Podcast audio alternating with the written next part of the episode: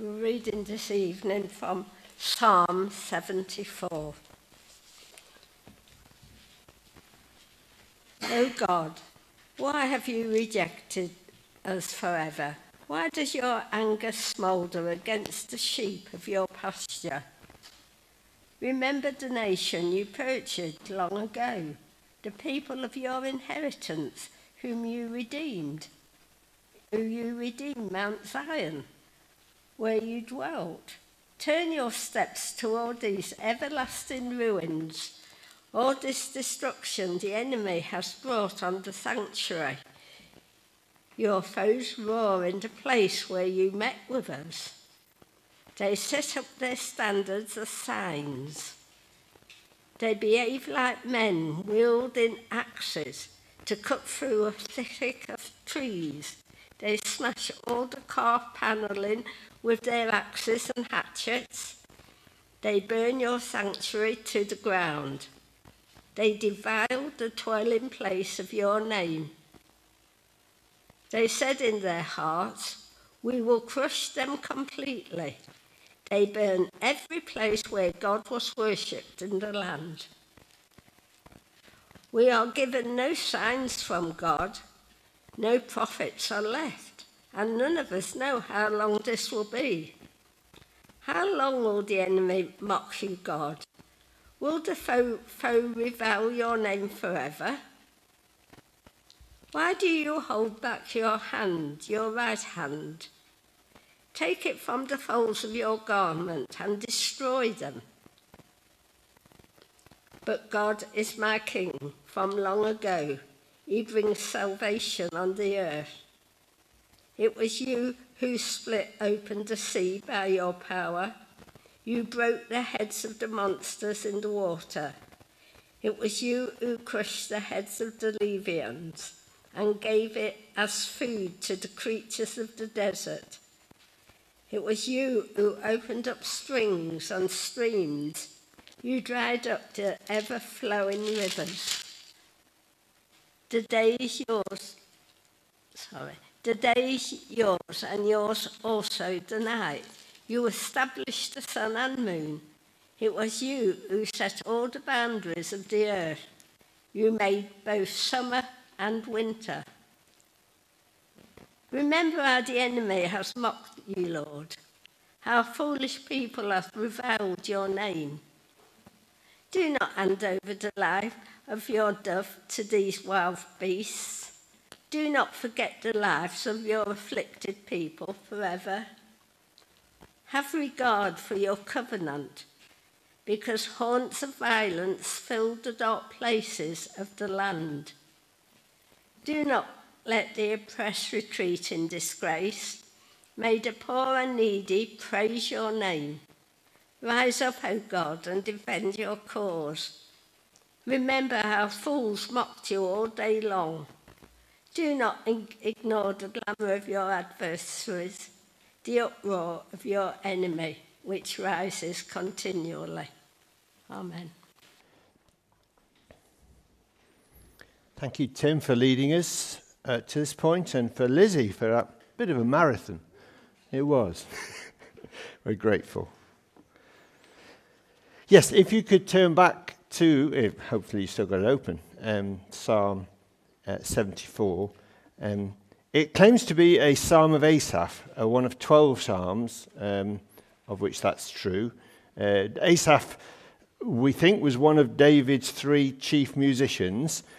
But Psalm 74 appears to be referring back to the destruction of the temple in Babylon, probably in 596 BC, about 400 years after David, and we don't think Asaph lived that long. So, what we might actually be looking at is does this work, by the way, Richard? Can, yeah.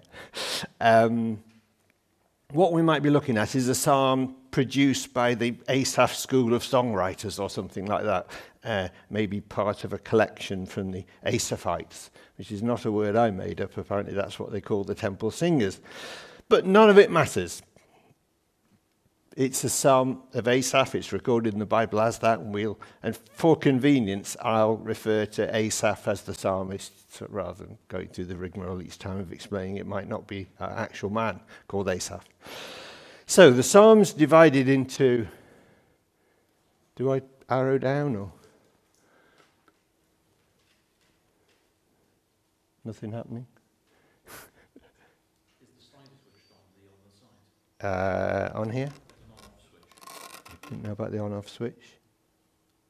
No? ah, super. Lovely. Thank you. Uh, right, so the psalm, uh, the, the, the, destruction of the temple, somebody's, that wasn't one I did. Um, it looks pretty grim, I think, because it's meant to and we'll, we'll read about this as we go through the psalm. We'll, we'll look into it. We've already heard it read. Uh, I've um, picked up the idea from the ESV Study Bible of dividing it into those sections, the last of which is one I've added because that's what we're going to do at the end. So that's, that's what we've got in front of us. And let's start with the first one. So looking at verses 1 to 3. Let me say before we say any more that this is not as you'll have already realized, a happy psalm.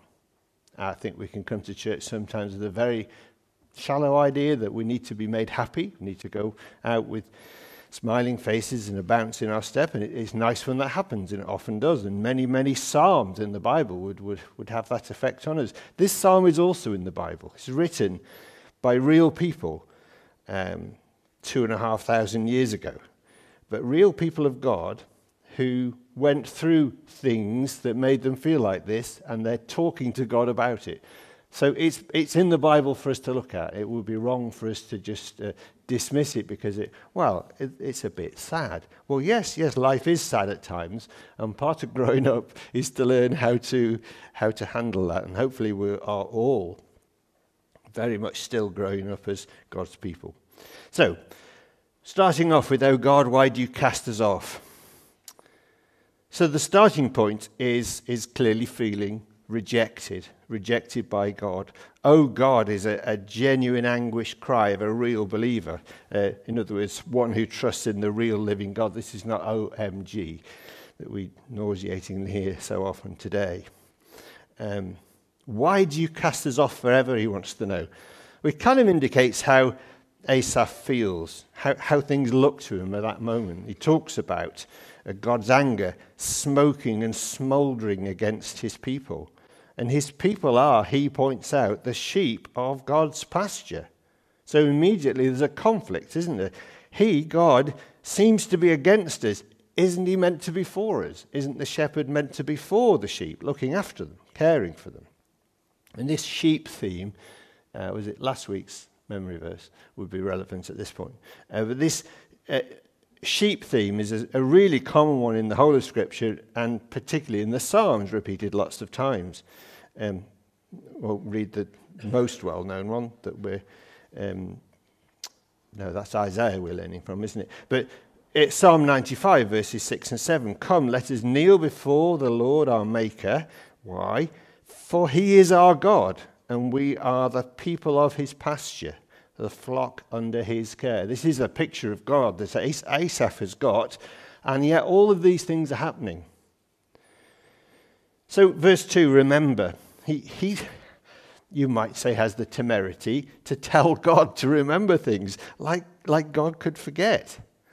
To remember what? To remember that he purchased this people. They're a redeemed people. Redeemed, definition, a, a, a possession that's been regained in exchange for payment.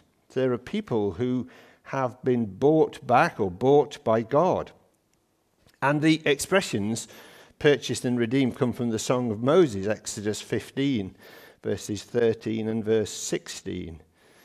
In your unfailing love, says Moses, or sings Moses, you will lead the people you have redeemed, the people you bought.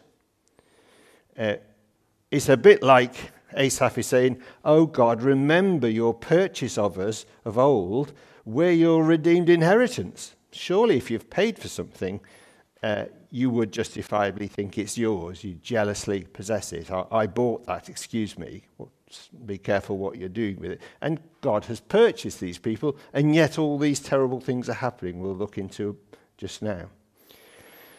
Remember also, he says to God, remember Mount Zion, Jerusalem, where, where you have dwelt, the very place you dwelt, now destroyed.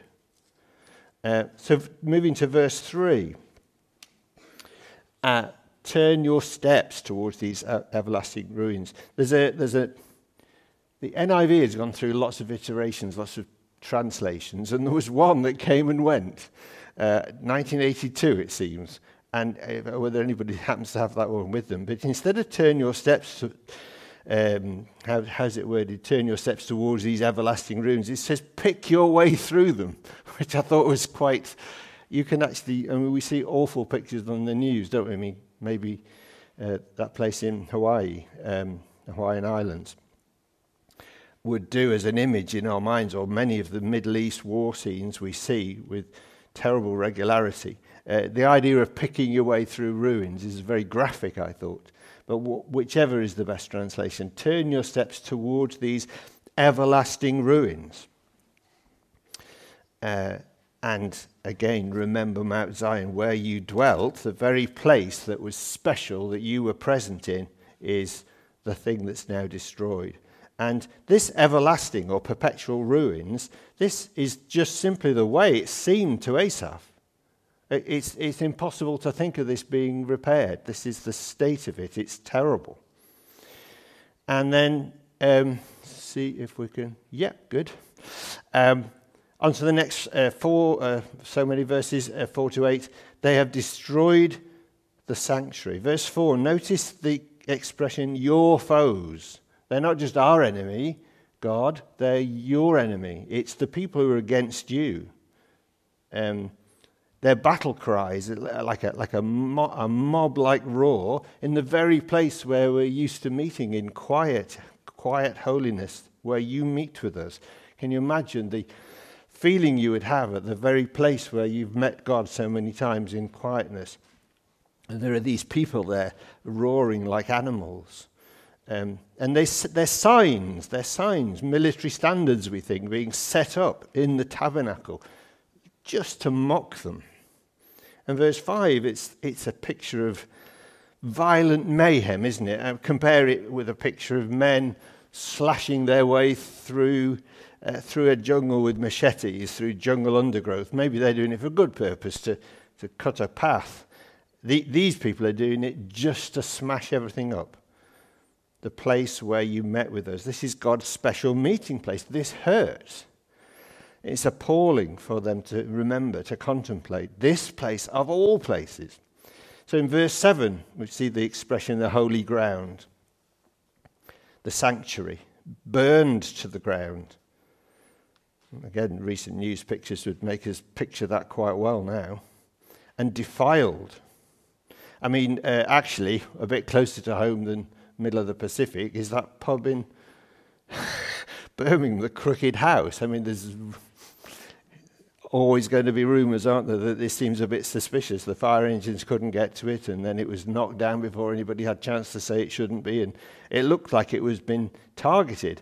And that's what it would have looked like here. Like you're, you're picking the very places that are precious to us. I dare say even more precious than the Crooked House pub. And, uh, and then in, in verse 8 we read it, in fact, it's every sacred uh, meeting place has been burned, because there'd be other places where God God's people met to worship Him, to read the law, not just the sanctuary, not just the tabernacle in Birmingham. Birmingham. I'm still in Birmingham. Jerusalem. Sorry, the crooked house has got into my head. And um, so the, the enemy just looks like they're absolutely intent on destroying God's places, the most precious places. And uh, 10 years later, Jerusalem was totally sacked by the Babylonians. That's why most people who thought about this think that this is not that. This is the, a time before when they came and just targeted God's meeting places. Um, so it sounds pretty awful, and it's no wonder that the psalm started off with, Why, why O God, have you rejected us? It, we too often, I think, use the expression a God forsaken place, but surely this would have felt exactly like that. And historically, I would suggest this is actually quite common an attempt to crush Christianity, the worship of the true God. And that, from the Bible, shouldn't surprise us that much. Compare what we've been saying just now with Jesus in, Ma- in John 15, verses 18 onwards. If the world hates you, keep in mind that it hated me first. A servant is not greater than his master. If they persecuted me, they'll persecute you also. So we shouldn't be too surprised when we feel targeted. Maybe our churches haven't been burnt down, but Christianity and its, its foundation and its beliefs. So moving on, and you seem silent, verses uh, 9 to 11. It must have been baffling to them that God seems to be silent, perhaps even maddening. In verse 8, we, uh, verse 9, sorry, where enemies have been setting up their signs to mock us, our signs are non existent. What, what are our signs? What are the signs of the people? Of, well, any, any miraculous sign from God, but especially prophets speaking for God. We sometimes underestimate how miraculous that is, that God should speak to us at all in any way. There's something miraculous about what we're doing tonight, opening up God's Word, God's revelation to us. God didn't need to reveal anything to us, but there it is, and we can trust it. So there's, there's something wonderful and miraculous about that, something we couldn't have set up ourselves. So, no prophet speaking for God, no one left to say, Thus saith the Lord. Um, so, as the psalmist goes on, so none of us knows how long. It's like being in the dark, it's like being in a tunnel with no light at the end. So we ask you, verse 10, how long? How long, O Lord, is the foe to be allowed to get away with this, this scoffing, this mocking of you and us? Is it forever? And just picking up on that expression, how long? Isn't it true that how long is an expression that we as temporal creatures, people, creatures of time, unlike God, uh, are likely to say to a timeless creator. It, it's always us that's in a hurry, isn't it? It's never Him, and never Christ. One of the particular things you pick up from following the um, New Testament, the gospel accounts of Jesus on earth, uh, is his almost timelessness, his unhurriedness. And even that expression that Paul uses in Galatians 4, verse 4 but when the set time had fully come, God sent his son, born of a woman. It was all in God's timing. We, we can be in a hurry. God isn't. God doesn't need to be, and God isn't. So, verse 11 why do you do nothing, God? There's frustration. This bit about the, the right hand being tucked in his garment, probably a, a, modern equivalent would be you're wanting somebody to act and be bothered about this situation, and they're hanging around with their hands in their pockets. For goodness sake, do, do you not care? Which brings us to verses 12 to 17. But you have done such wonders in the past. When we hit the word but in, in, the, in the Bible, and indeed in any literature, in any writing, it always means a change of direction. That's, that's how the word is used. It's a, uh, there's probably a posh word, it's a conjunction that changes the direction of a sentence. And this one does too. Um, all of these things we've just described are the state we're in, and the enemy seems to be just having, having its own way. And yet, Lord, you've done all these things in the past. Well, well, what things? There is a change of tone. And he starts with, My King. My King, he describes God as. He's, he's not a man who's lost his belief. He's in anguish, he's frustrated, he's puzzled, he's baffled, but he hasn't lost his belief. And my king from long ago, says the NIV, from of old, says the ESV. I really like that, and I love the hymn we had earlier, Rock of Ages. There's something deeply satisfying and comforting from thinking about things that connect with the distant past. Now, I know we can live in the past, and that's that's the ditch on the other side of the road. But, but uh, just thinking that, you know, was it somebody's referred to, to, to it as chronological snobbery, where because something's old, and it, obviously we don't want anything to do with it, there will be hymns or Bible translations or whatever. Well, that's, that's not good enough. Our God is from of old.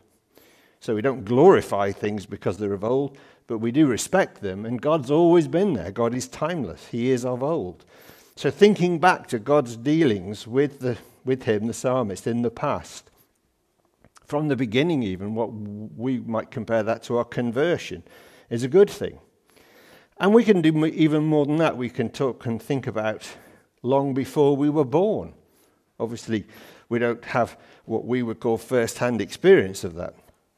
But just pick up some of these. Isaiah 49, verse 1 Before I was born, the Lord called me. From my mother's womb, he has spoken my name. Jeremiah, verse 1, chapter 1, verse 5 Before I formed you in the womb, I knew you. Before you were born, I set you apart. And then, more familiar possibly with Ephesians 1, verse 4 For he chose us in Christ before the creation of the world to be holy and blameless in his sight.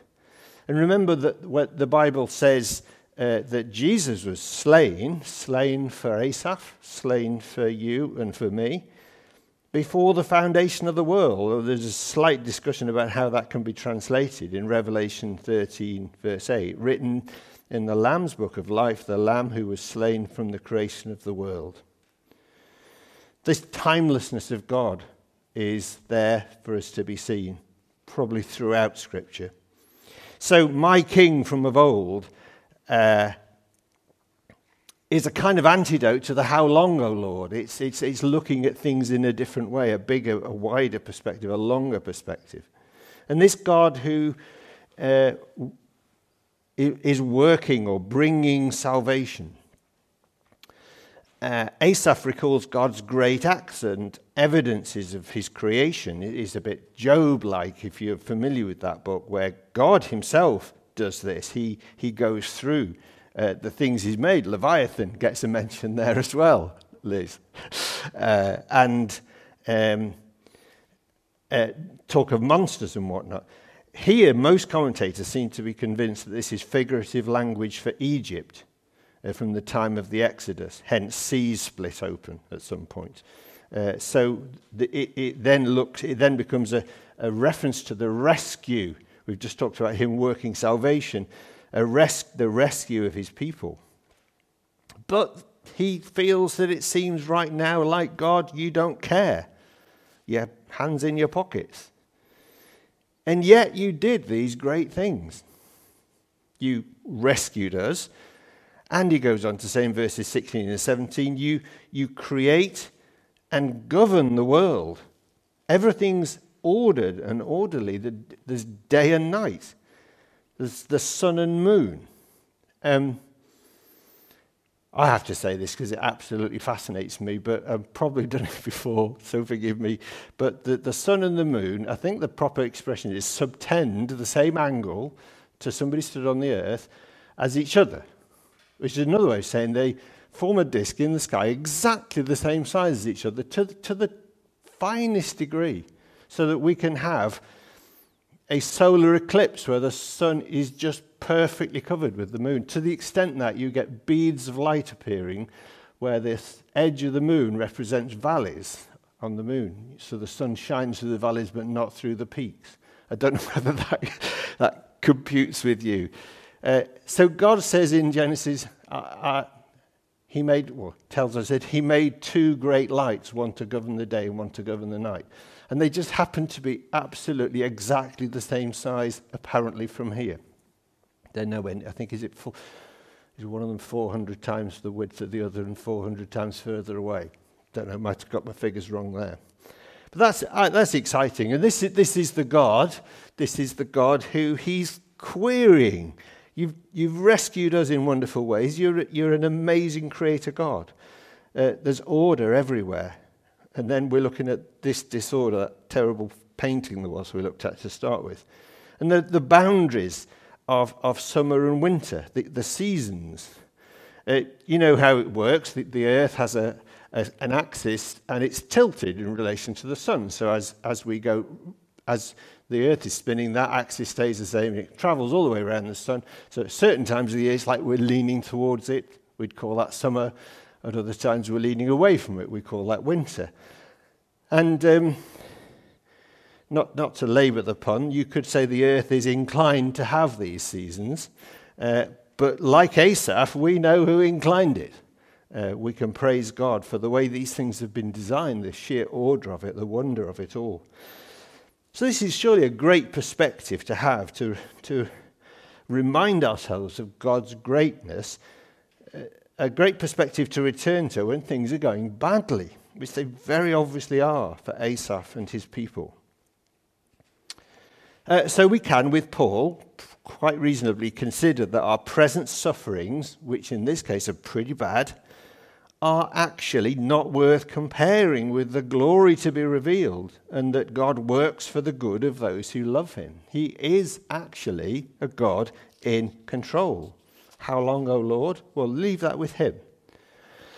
So, moving on to verse 18 to 23 have regard for the covenant and delivers, deliverers. Another re- remember, as if God could forget, uh, the enemies mocking and scoffing. It's almost like the psalmist is saying, Lord, remember this. I hope you took note of it when it happened. I hope you remember what these people actually did. Um, they're reviling your name. Um, definition of reviling, criticizing in an abusive or angry or insulting manner.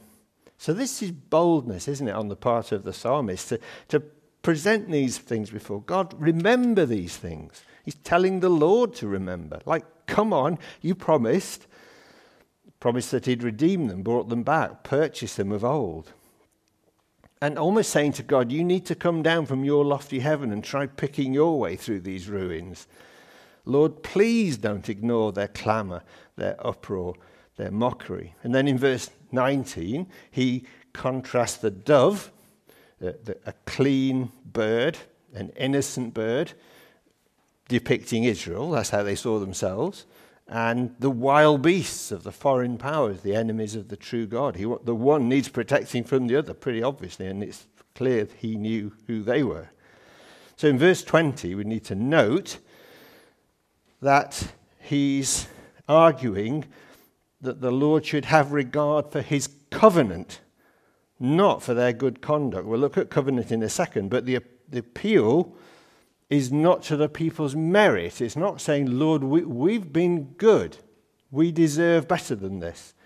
Mo- most things today that happen that are bad, you hear somebody on the news saying they deserve better. They deserve a better education. They deserved a longer life. They deserve the. It's a common word used today. People seem to think everybody deserves. Well, they, they think that they themselves certainly deserve something good. That's not what Asaph's saying here. He's appealing to God's covenant with Israel.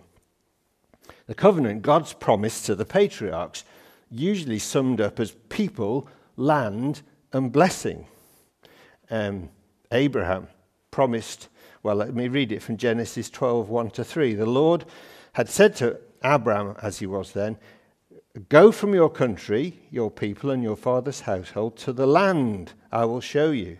I will make you a great nation, and all peoples on earth will be blessed through you. That includes us sat here in Wem this Sunday night. So it's been referred to as the covenant. Covenant is kind of agreement as the covenant God and Father of Israel's king and people.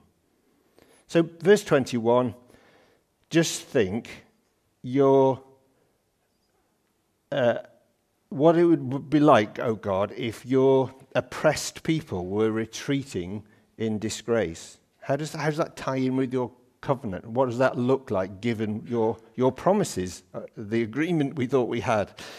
Your oppressed people retreating in disgrace, the poor and needy not able to praise the name of Yahweh.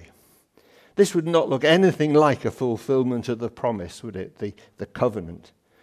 And in verse 22, he, he challenges God to defend his cause. Well, bear in mind that the, lat, the latter end of the covenant, that all peoples on earth will be blessed through you, um, the cause is that God chooses a people for his purposes, which includes bringing a light to Gentiles, people like us Uh, but yes, Gentiles, like the ones who are currently busy mocking you, O God, by doing terrible things to our places of worship. So, having seen Asaph's boldness and persistence, what's the, the basis for his confidence and, and ours, if we can identify ourselves with him? The basis of Asaph's confidence coming to God in this way. Uh, well, I suggest possibly six things. Um, one is the, the knowledge that he had that they were and we are the sheep of God's pasture, the very people he will be looking after. And that they, in the same, by the same token, they were the people he purchased of old. And we remember that verse in Ephesians 1. He chose us in Christ before the creation of the world to be a holy and blameless people in his sight. And then, secondly, that these, if slightly related to it, well, closer related to it, the, these are the tribe God redeemed as his inheritance, who live on Mount Zion, his dwelling place. We can translate that into New Testament language by saying Christ has bought us back from sin slavery, and we're now to be found in him. He is our dwelling place. Thirdly, uh, despite what's happened, Asaph is clear that God is their king from of old. And fourthly, he, the king, brings salvation upon earth. That's what he does. You can see his salvation in the past, you can see salvation in your own past, and it's reasonable, reasonable to look for it in the future. Uh, fifthly, in view of all this past history of rescue, of redemption, of salvation, and that God is the mighty creator who's created an ordered world, yes, surely he should and will answer. It's inconceivable that he would not answer our plea. Now, should we, I suggest, should we not have a similar boldness in praying for our church and our increasingly amoral and non God fearing nation. Now, we will have a boldness, I think, if we're at all bothered about God's glory. I mean, the, the amoral, amoral meaning not moral, like nobody has a clue what's right or wrong. Um, it could be that in your lifetime, um, won't get into ages never, I should say our lifetime. um, the Christian church suffers the equivalent of the targeted attacks that we've been reading about in, in, this, in this psalm. Uh, obviously, none of us know. And we might find ourselves in a position where we're crying, How long, O Lord? It, it feels bad enough now when we look at some of the laws that have been passed in, in re- recent years. But as I say, we will be bothered about God's glory. And everything, but everything, comes back to God's glory. So leave it there. I'm just going to pray, and then I'm going to announce the last hymn, which is this psalm, which you're going to sing. we'll see how it goes. It's an unusual song to sing in church, but it's a song that people sang two and a half thousand years ago, and I can't really see why we shouldn't. But we've found another tune. Well, I don't know what their tune was, uh, but we've got a tune to sing it to. So let's just pray, and then we'll do that. Heavenly Father, thank you for your word. Thank you that it's a real word. It, it isn't all fun and happiness and laughter, although all of those things are in there. We thank you, Lord, that sometimes it does squarely look at awful things and the dilemmas that your people face when it feels like you've abandoned them, when it feels like you're silent, it feels like you don't care. And yet, Lord, deep down, like Asaph, we know you do care. So, Father, we pray for the faith to be able to be bold in our talking to you, to be willing to remind you of the agreements you've made, the promises you've made when we are tempted to doubt. And we ask, Father, that uh, we would uh, be humble enough, Lord, to accept your timing and that you'd make us strong enough to, to, to last until that right and correct time comes for your salvation in whatever form we're talking about. So, Father, help us, we pray, and help us now, Lord, as we sing our way through this psalm, to uh, take on board again what it is you're saying to us tonight. Help us, Lord, to live it out as well, to be willing to talk to you in the way this psalmist did, in respect, but also, Lord, this isn't right. Your glory is at stake. Something's not right here. So, Father, help us, we pray, as your people. In Jesus' name, amen.